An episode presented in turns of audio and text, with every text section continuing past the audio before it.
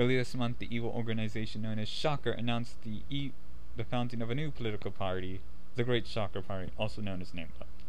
Their platform is still unclear at this time, making it unlikely they'll win any seats in the lower house this close to the election.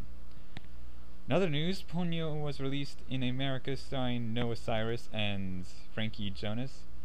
I am not gonna watch it because I have no I have no expectations of their talent. Which is a shame because I do like Tina Fey, who also has a role in the movie. And now sports. Ozaki took silver in the recent World Athletics Championship marathon in Berlin. What's going on? Line, king,